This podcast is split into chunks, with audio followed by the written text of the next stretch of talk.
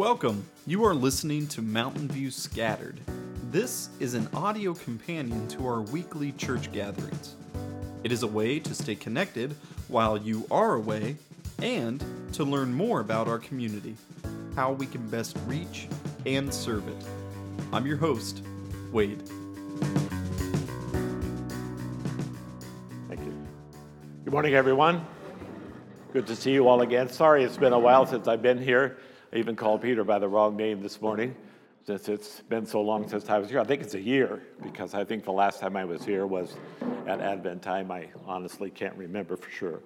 But be assured that we pray for you regularly at Mountain View on the other side of the mountain.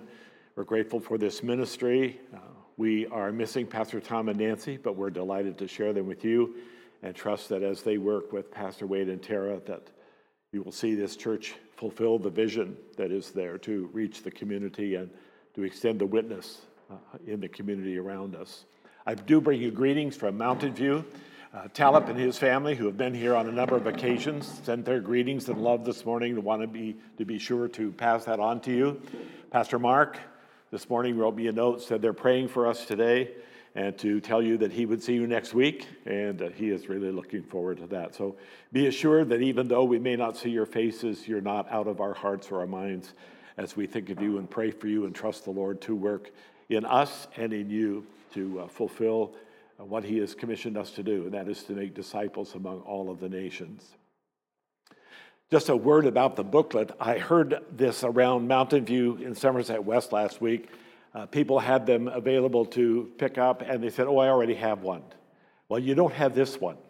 Everything in this issue is brand new. So don't just assume that because you have something that looks like this, that you have what's been carefully put together for this year, okay? So avail yourself of that, and we trust that it will contribute to your preparation for the celebration of the birth of Jesus Christ. It has become so distracted and distorted uh, we, we just want to get back to, to what it really means. This time of year, we hear a lot of discussion about different scriptures and uh, different references to the Christmas story. Probably most of the time during the early part of the anticipation season, uh, the focus is on Luke chapters 1 and 2, when the angel Gabriel visited Mary told her that she'd been appointed to be the mother of Messiah, then the actual birth event in Luke chapter 2. Or some may concentrate on Matthew chapter 1, where the angel comes to, to Joseph and says, Don't be afraid to take Mary as your wife. The child in her is conceived by the Holy Spirit, and both Mary and Joseph were instructed to name the baby Jesus. And then, of course, the visit of the Magi in chapter 2 where they brought the gifts to him.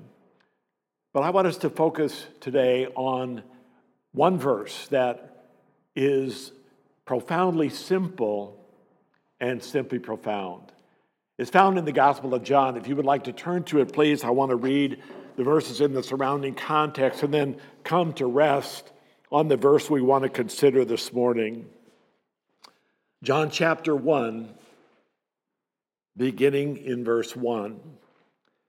In the beginning was the Word, and the Word was with God, and the Word was God.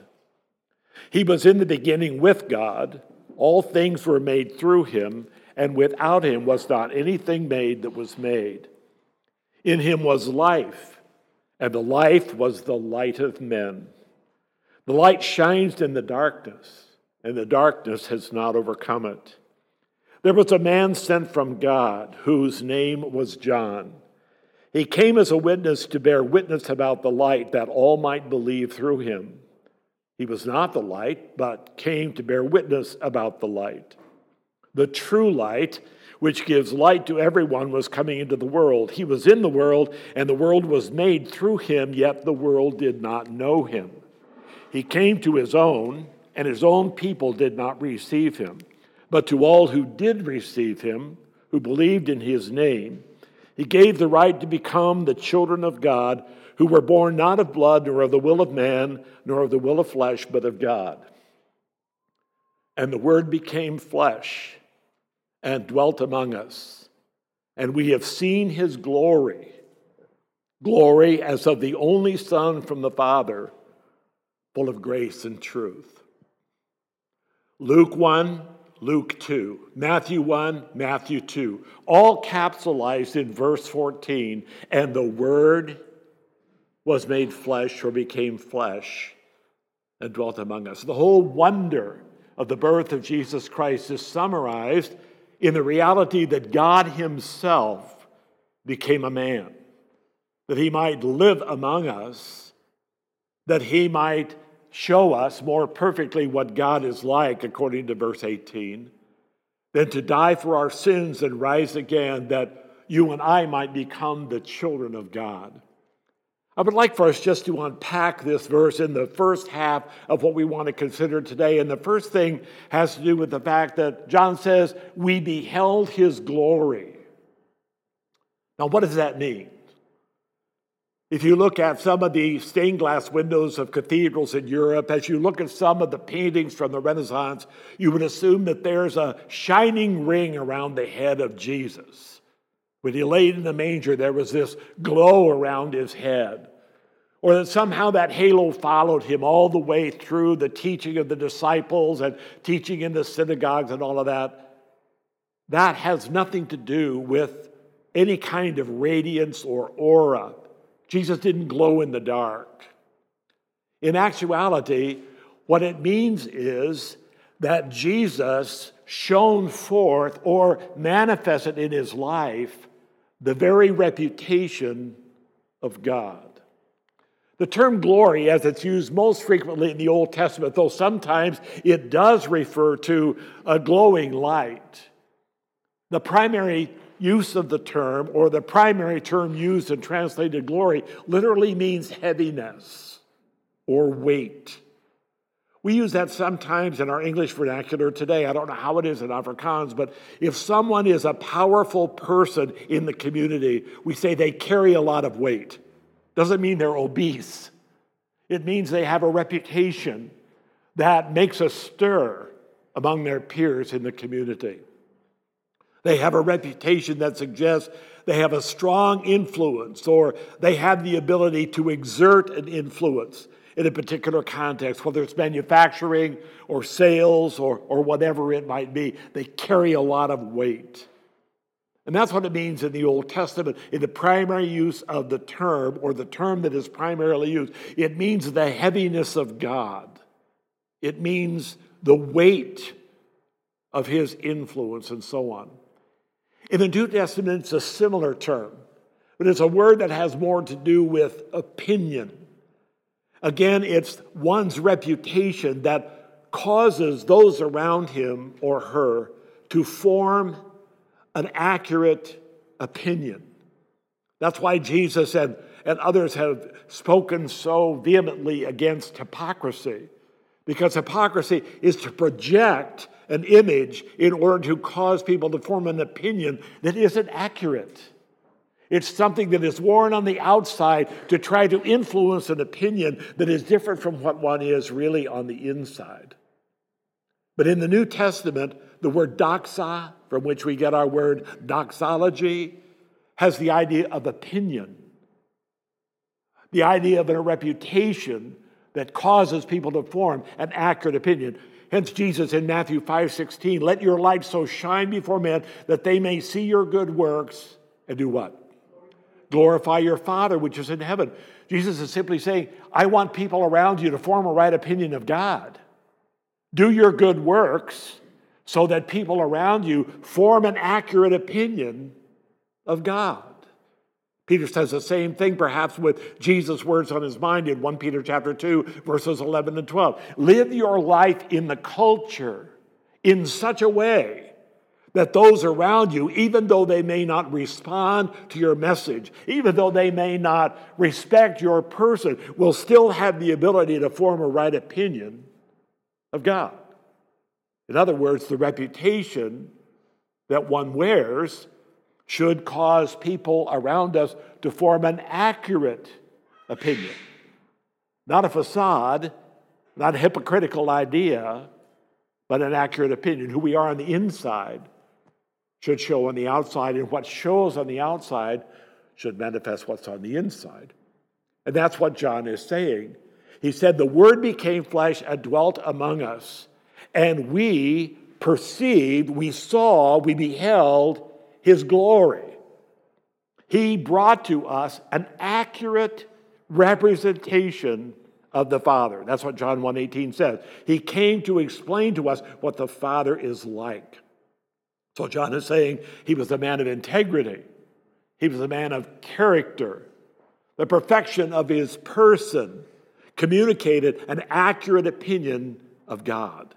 Not a Pharisaical idea about a lawgiver, not a Sadducean idea about God being generous and blessing with material wealth, not a Roman idea of just another God among their many, but an accurate representation of God.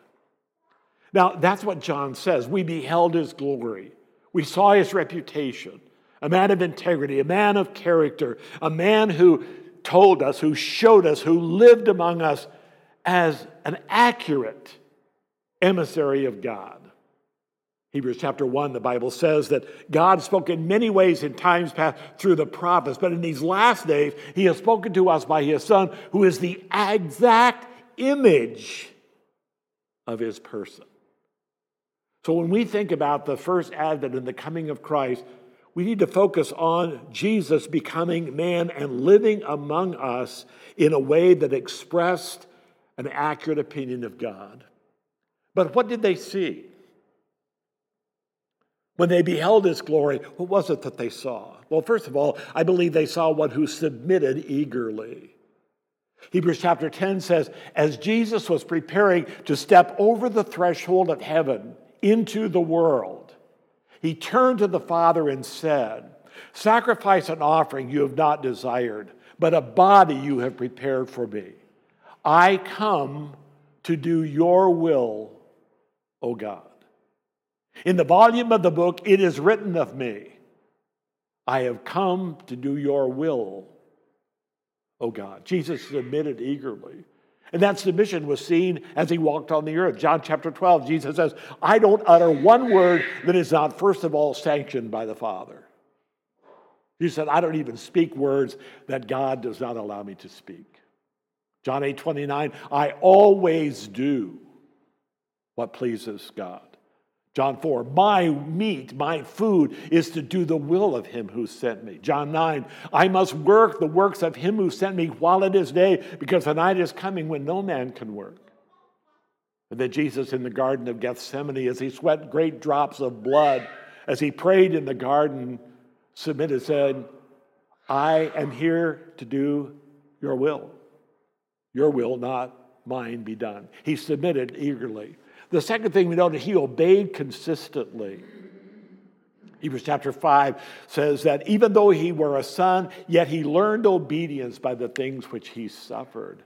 That doesn't mean that Jesus was ever disobedient, but he learned he could sympathize and empathize through the sufferings that were around him and the things which he also suffered the pain, the rejection, and all that he went through. To be a priest, a high priest that was in all points tempted and tested, like you and I are, without sin.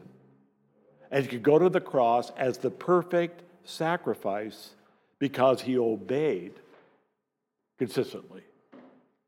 John, or excuse me, Philippians chapter 2 says, He was obedient unto death, even the death of the cross. The third thing is he lived perfectly.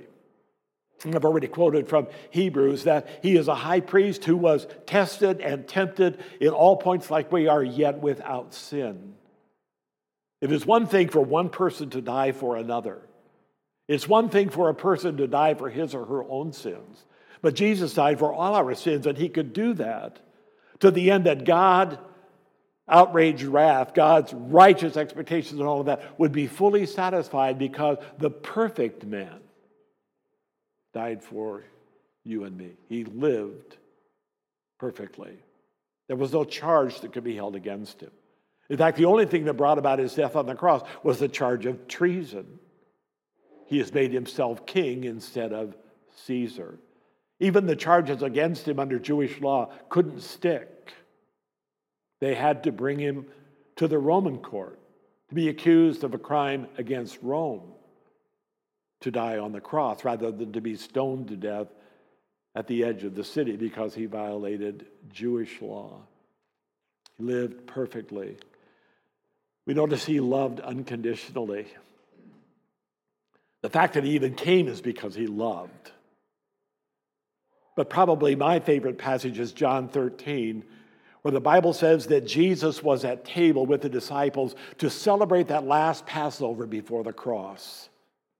And the NIV translated, I believe, most accurately, it says in verse 1 having loved his own, he now showed them the full extent of his love. And he went and died on the cross. Is that what it says? No, it says he got up from the table and he took off his robe and laid it aside. Put a towel around his waist, took a basin of water, and knelt to wash the disciples' feet one at a time. It's after that event that Jesus said, I want you to love each other as I have loved you. He's not talking about the cross, he's talking about a willingness to stoop to the dirtiest task, to wash the filthiest feet that during the day had stirred up the dust and kicked away the donkey and the camel dung. He stooped and washed their feet. And we're not surprised he washed John's feet, not surprised he washed Peter's feet, but even washed Judas's feet. He loved unconditionally. I'm not trying to exclude the cross. I'm saying that there are other activities of Jesus that demonstrate his unconditional love. And then, of course, we are commanded by Paul to walk in love, even as Christ has loved us and offered himself up to God for us as a sweet smelling sacrifice for sin. When John says, We beheld his glory, I can't even imagine what all is running through his mind. I love the beginning of his first epistle where John says, The one that came to us, the one who was before the beginning began, we have seen him with our eyes, we have heard him with our ears we have touched him in the flesh.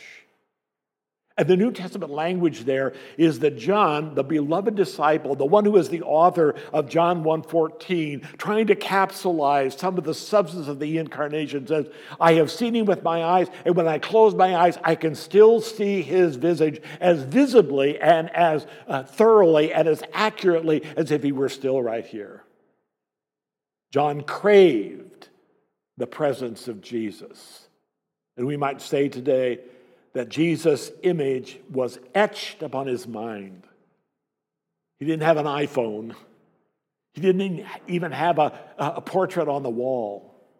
But he had an image of Jesus in his mind that could not be erased. He says, I can still hear his words. The, the sound of his voice is still echoing in my ears. That's the grammatical uh, in, interpretation, understanding of those verses. We miss that in our sterile English translations. His words reverberate in my mind. I can still hear the tenor of his voice. I can still hear the inflection of his words. He said, I can still feel the coarseness of his robe as I leaned up against him that night at the Passover meal. I can still feel the warmth of his closeness I can still feel the gentleness of his touch as he told me and my brother James, sons of thunder, to calm down and relax and experience Jesus.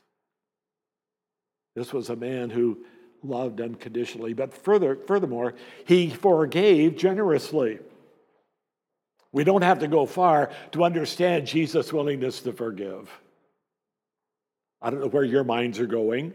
But recently, our pastor Mark preached from John 8, the woman taken in adultery. And certainly the evidence of Jesus' forgiveness is there, is it not? He forgives her for the sins of which she is accused, but he warns her, go and sin no more. That doesn't mean that if she sinned again, she wouldn't be forgiven. He's just trying to put her back on track, having experienced God's forgiveness. How many times did he forgive Peter? He tells Peter to forgive 70 times 7. I have an idea. Jesus, in the subtext that's not there, says, As many times as I've had to forgive you, Peter, you need to forgive other people. Always saying the wrong thing, always being in the wrong place, always coming to the wrong conclusion. And Jesus said, Okay, that's just Peter. I forgive him again. The 70 times 7 hasn't been reached yet, so I'll forgive him yet again. And over and over again, he forgave. He forgave Thomas his doubting in the upper room that day as he showed him his hands and his side. He forgave Mary Magdalene and cast out of her the, the, the demons. He forgave Judas, I believe, even though he was the son of perdition. And then on the cross, he forgave both the Jews and the Romans when he said, Father, forgive them. They know not what they do. Jesus didn't withhold forgiveness. He forgave generously. He served selflessly. John chapter, or excuse me, Matthew 28, 20, verse 28. He says, The Son of Man came to serve. He did not come to be served, he came to serve. At the Last Supper, when the disciples are arguing about who's going to be greatest in the kingdom, Jesus said, You're thinking like a Gentile that a place of oversight and authority and being in charge and all of that is the most honored place. You say, don't have a Gentile mindset. Rather, have a Christ mindset that says the greatest among you must be the servant of all. Jesus served selflessly. He confronted graciously. We look at Matthew 23, perhaps, and when Jesus is rebuking the Pharisees and so on and calling them hypocrites, that somehow there was an absence of grace, that there was just this antipathy and, and this outrage, and Jesus is uh, about three steps from cursing at them and so on. I don't believe that was it at all. I believe Jesus was confronting graciously, saying, You guys need to change, and there's a way that you can change. Don't be concerned about the outside, be concerned about the inside. When he confronted John and James' mother for coming to him and requesting the places of honor for her sons in the kingdom, he confronted graciously. All through his interactions with individuals, whether it was his disciples or his followers or those who came with doubt in their hearts and so on, he confronted them graciously. He didn't beat them up with a scroll. He confronted them graciously.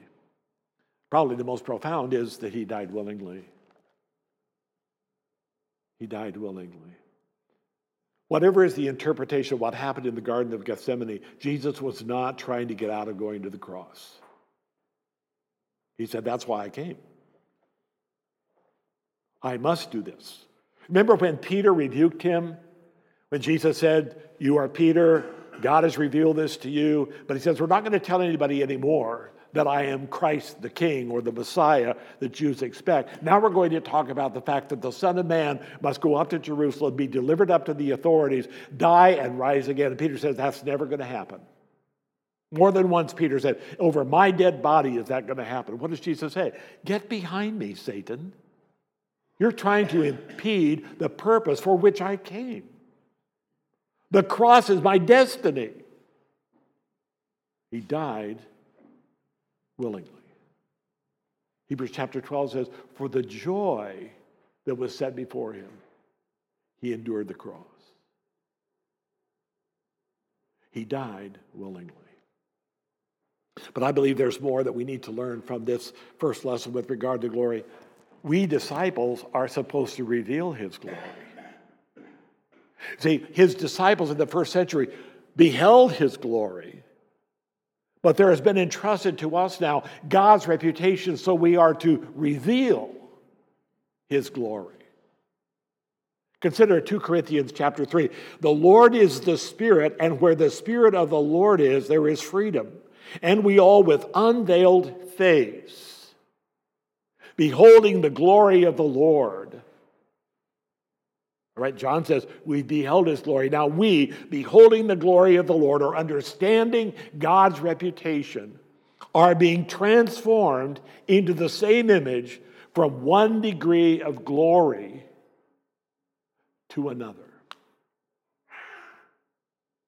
John and Paul agree, and Jesus, I believe, has ordained the truth that when people look at our lives, they should be able to say, as John said, we beheld their glory. Glory as of the born again children of God. Even to say, full of grace and truth. See, now it comes to us. Jesus is not walking among us. We can't be like John the Baptist. There's the Lamb of God that takes away the sin of the world. Or like John the Apostle, we beheld his glory. We saw all of the elements of God's reputation perfectly manifested to us. No, now it is our responsibility to be Jesus in our spheres of influence. And Paul says the Spirit is working in us to make that happen to help us grow in grace, but also to move from one level of glory to the next so that we are improving in our radiance of God's presence. Now, be careful here. We are not supposed to reflect God's glory. Some people use the sun and the moon, that we're to reflect God's glory as the moon does the sun. But if you take away the sun, what is the moon? Just a dark, lifeless, cold planet where life cannot be sustained.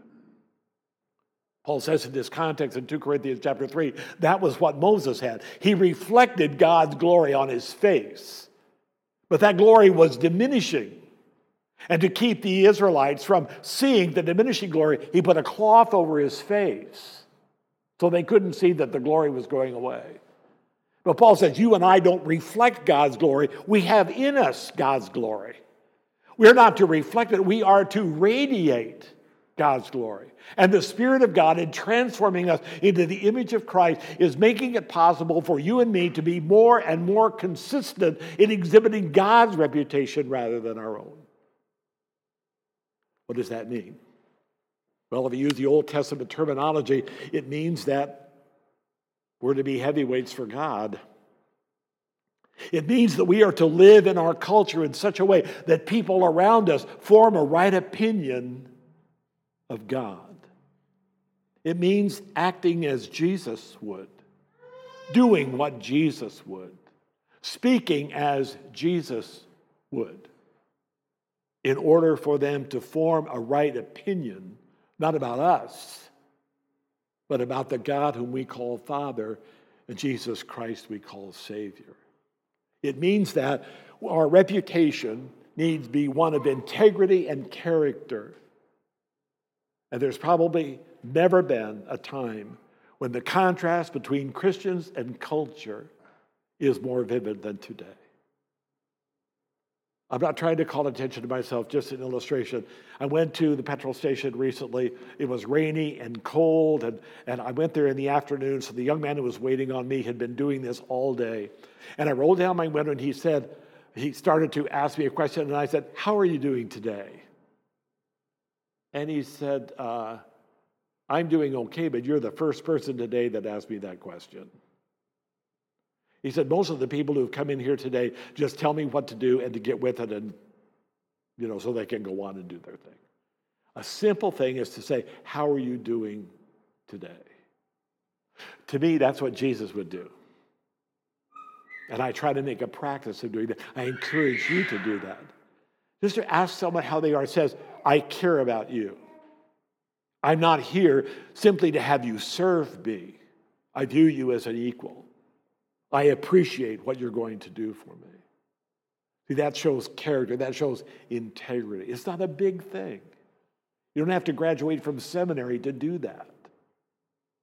But that's what it means to radiate God's glory, to wear His reputation instead of our own. So people could say, even as John did, we beheld their glory the glory as of the born again children of God, full of grace and truth and other things as well. Let's, let's unpack this. What should be seen? First of all, I think it should be clear that we submit eagerly. As Christians, we submit to authority. We may not like the authority over us, but we submit to them. That's what Peter says. We submit to government with whom we may disagree.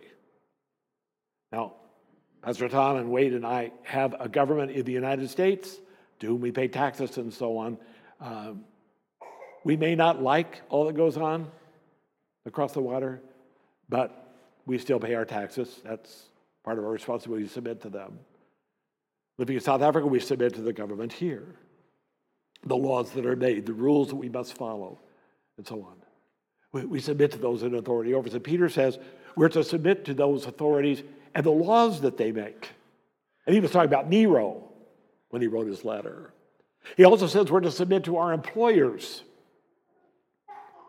You may not like the person for whom you work, but we respect them because they're in authority over us. In fact, Peter goes on to say in the modern vernacular, even those who are jerks, submit to them. Wives submit to their husbands. We submit to spiritual authorities over us, our pastors, and so on. And we submit eagerly because we recognize that by means of submitting to those in authority over us, we are ultimately submitting ourselves to Christ. Colossians chapter 3, Paul tells the slave to submit themselves to their masters as those who are working for the Lord and not for an earthly boss. Secondly, to obey consistently. What does the Bible say? That's what we do. Let me encourage you it is not God's will that I be healthy, wealthy, and happy. I may have illness. That may be God's will. When my sweetie was diagnosed with cancer, she said, The only reason I have cancer is because it's God's will. And I'm happy to have cancer if God can use this in someone else's life. I'm not making her bigger than life. I'm simply quoting her words the afternoon that she was diagnosed. Sometimes we're not healthy. How many of us can say that we're wealthy? Probably none of us in this room. God has entrusted certain amounts of money to us. We're to be good stewards and so on, but He never promised us wealth. He never promised us continued happiness. Sometimes there may be sorrow. But when I obey consistently, God has promised to honor that obedience. That means doing whatever is right even if it doesn't feel good, even if it gets me in trouble, even if I pay a price for standing for what I believe in obedience to God's word. I, I tell the truth instead of a lie.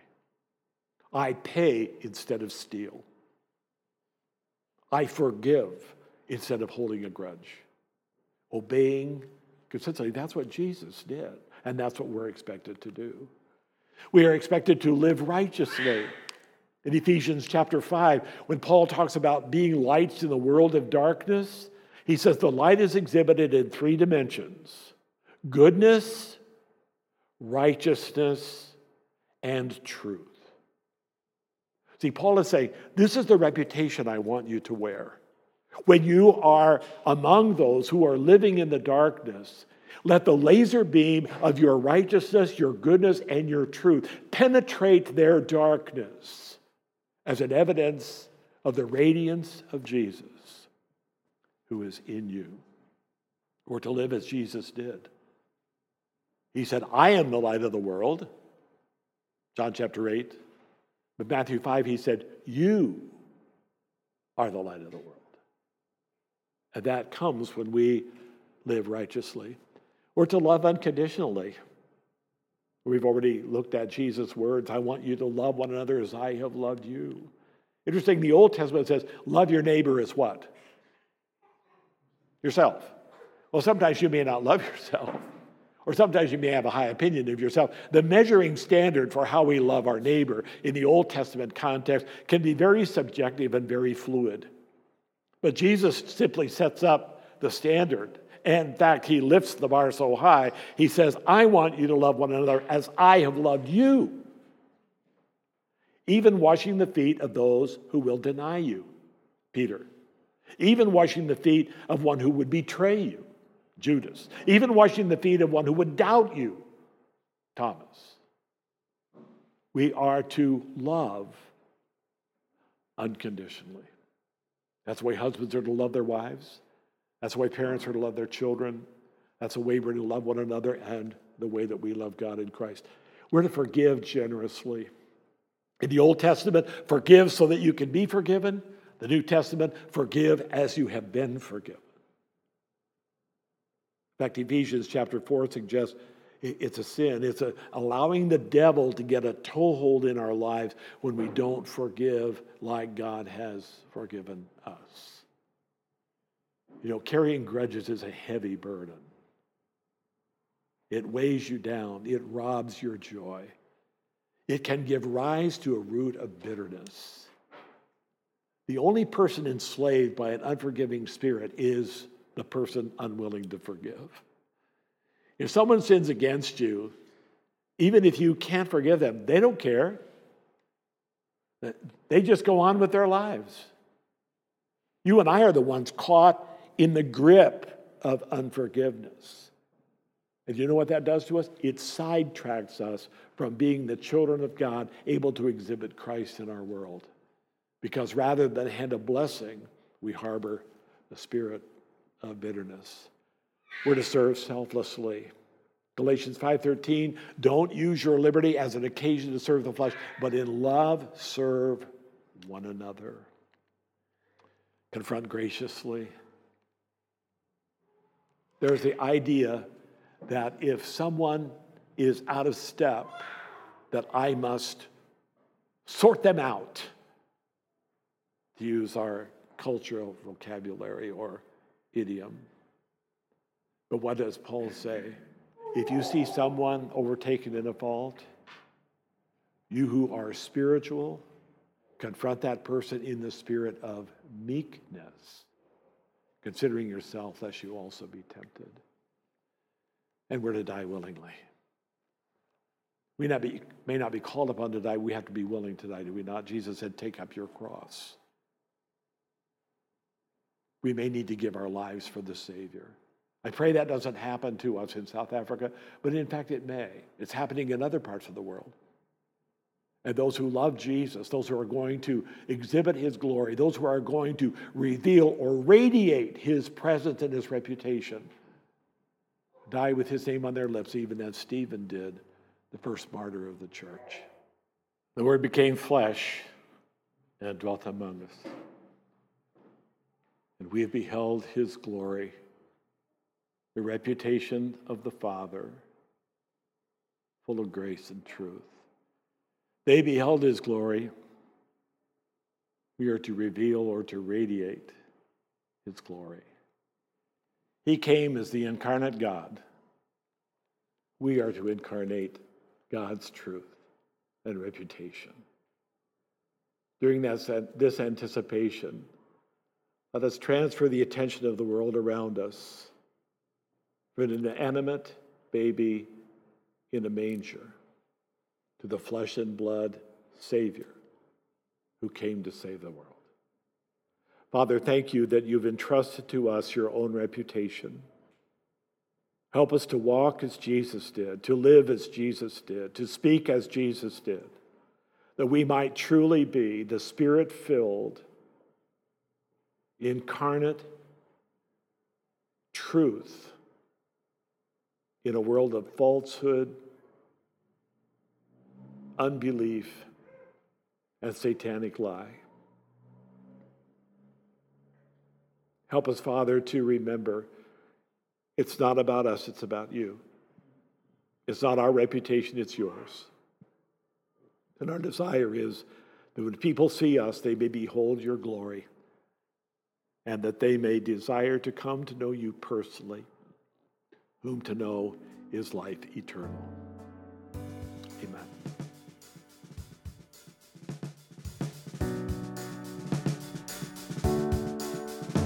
Thanks for listening, and remember that you were brought into the church by the saving work and person of Jesus.